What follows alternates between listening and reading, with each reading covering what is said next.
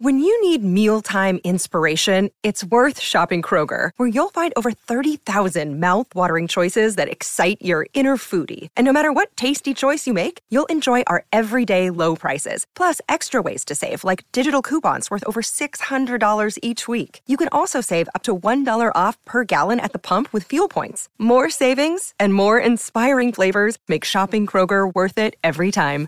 Kroger, fresh for everyone. Fuel restrictions apply. IBM's X Force Cloud Security Threat Landscape Report for 2021.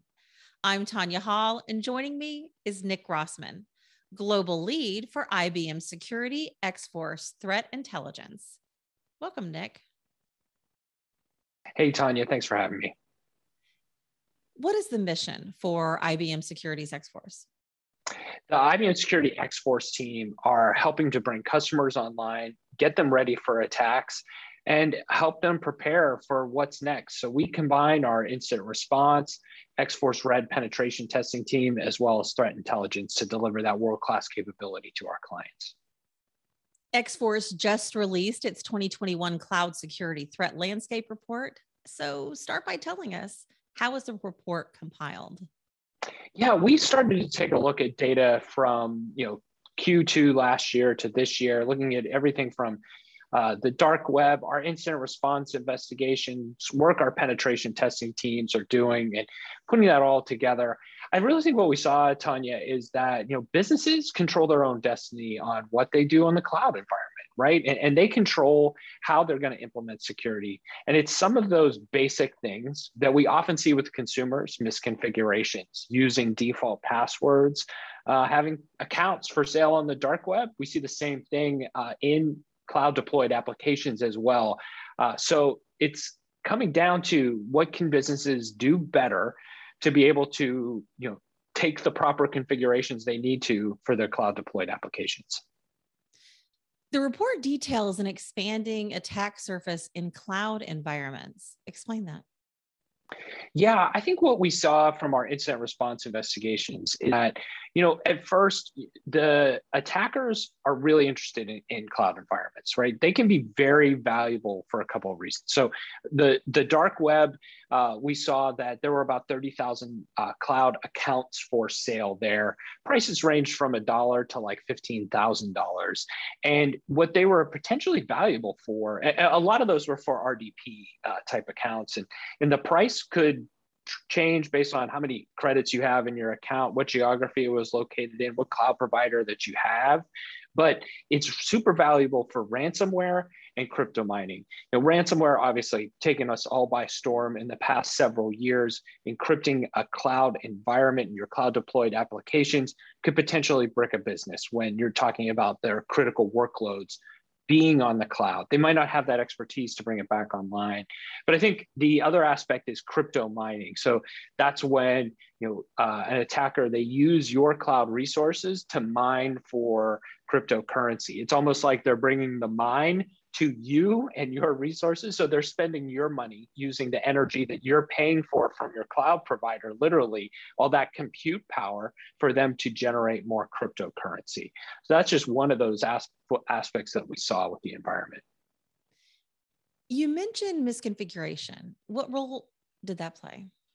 Yeah, it's really about configuring it out, right? Two thirds of the uh, incidents that we responded to had some sort of misconfiguration at play. You know, oftentimes that was an API based misconfiguration, right? Tokens were not being properly uh, distributed to the right tooling to the right individuals. So, you know, APIs were opened up to the public, to the environment overall for attackers to potentially get into to steal data.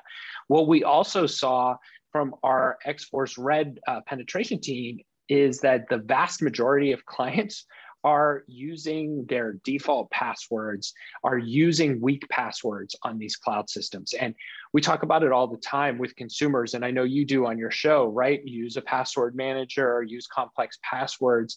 These are critical workloads that are still not secure. And we see these from major enterprises. So, time and time again, it's critical to go back to those key things on how you're configuring your environment uh, to make sure that it's secure. This episode is brought to you by Shopify. Forget the frustration of picking commerce platforms when you switch your business to Shopify, the global commerce platform that supercharges your selling wherever you sell. With Shopify, you'll harness the same intuitive features, trusted apps, and powerful analytics used by the world's leading brands. Sign up today for your $1 per month trial period at shopify.com slash tech, all lowercase. That's shopify.com slash tech. You mentioned this, but what about password and policy compliance? You know, it's so important, Tonya, when we talk about the cloud workloads, right? Clients are shifting more and more there uh, for the critical work that they need to do. And we see time and time again that those passwords are often those admin accounts. It's they don't have the security policy expertise as well to be able to match the controls that they have in place to the policies that they really need.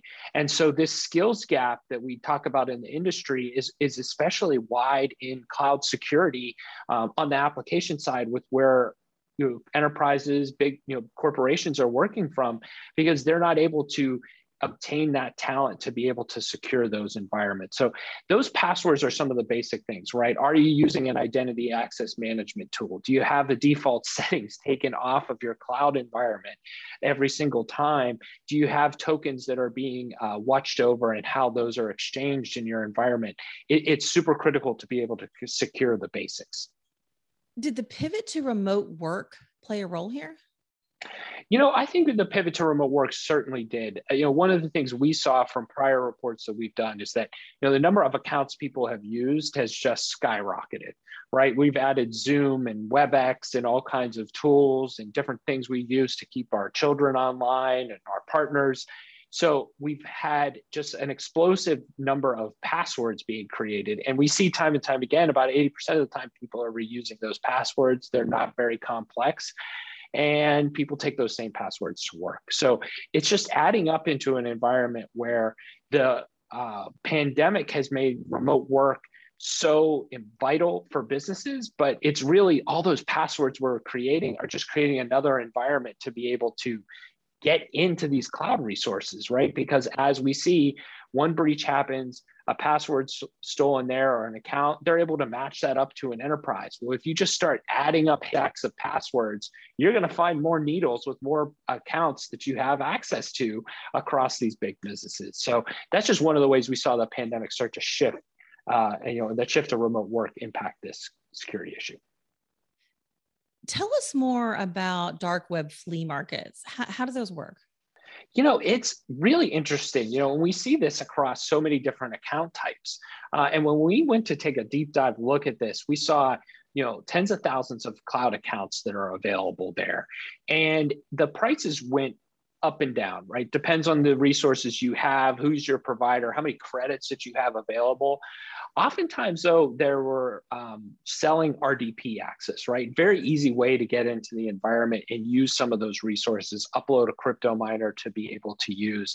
I think that uh, it's going to be a burgeoning part of the dark web as we start to, you know, hopefully see consumers shifting their mindset on passwords. But, you know, the value of it, if you think about it this way, Tonya, someone steals your password, they've got access to your accounts, right? Your identity, which is valuable and hard for you to be able to handle. But when they're stealing a password to cloud computing environments, this is potentially millions of dollars worth of computing power that they'd have at their fingertips, right?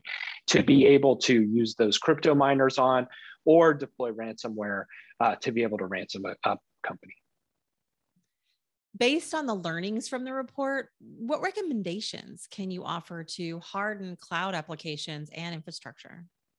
You know, I think it starts with a couple things. One, you've got to start to modernize your cloud environment, take an open approach to it. Um, at IBM, we would say uh, open hybrid cloud approach. Make sure your tools are able to be used across the multiple cloud environments that you have available and the ones that you're accessing today. I think also take a zero trust approach. We, we talk a lot about that in security, but what that really means is assume you're compromised that also has impacts on how you're managing account credentials, how you're managing lateral movement. We saw attackers often starting in an on-prem environment and moving to the cloud environment during the breaches that we took a look at. So having a zero trust approach, not just on your cloud environment, but on your whole network is vitally important.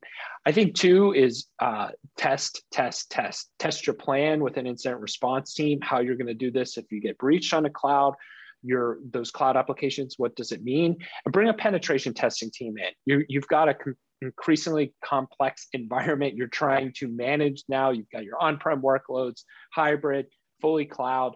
You've got a lot of infrastructure that you're trying to man- manage. Have a penetration team available to be able to figure out what's potentially misconfigured that you can tighten up immediately and get some value out of. Where can we go to get a copy of the report, Nick? You can go to securityintelligence.com. It's in that threat research section. You can see the latest. Nick Rossmann, Global Lead for IBM Securities X Force Threat Intelligence. If somebody wants to connect with you personally, Nick, what's the best way they can do that? Easiest thing, just go uh, connect with me or follow me on LinkedIn. Sounds good. Thanks for joining us, Nick. Thank you and find and subscribe to more of my interviews right here on all the major podcast platforms under the Tonya Hall Innovation Show or at tonyahall.net. Thanks for watching.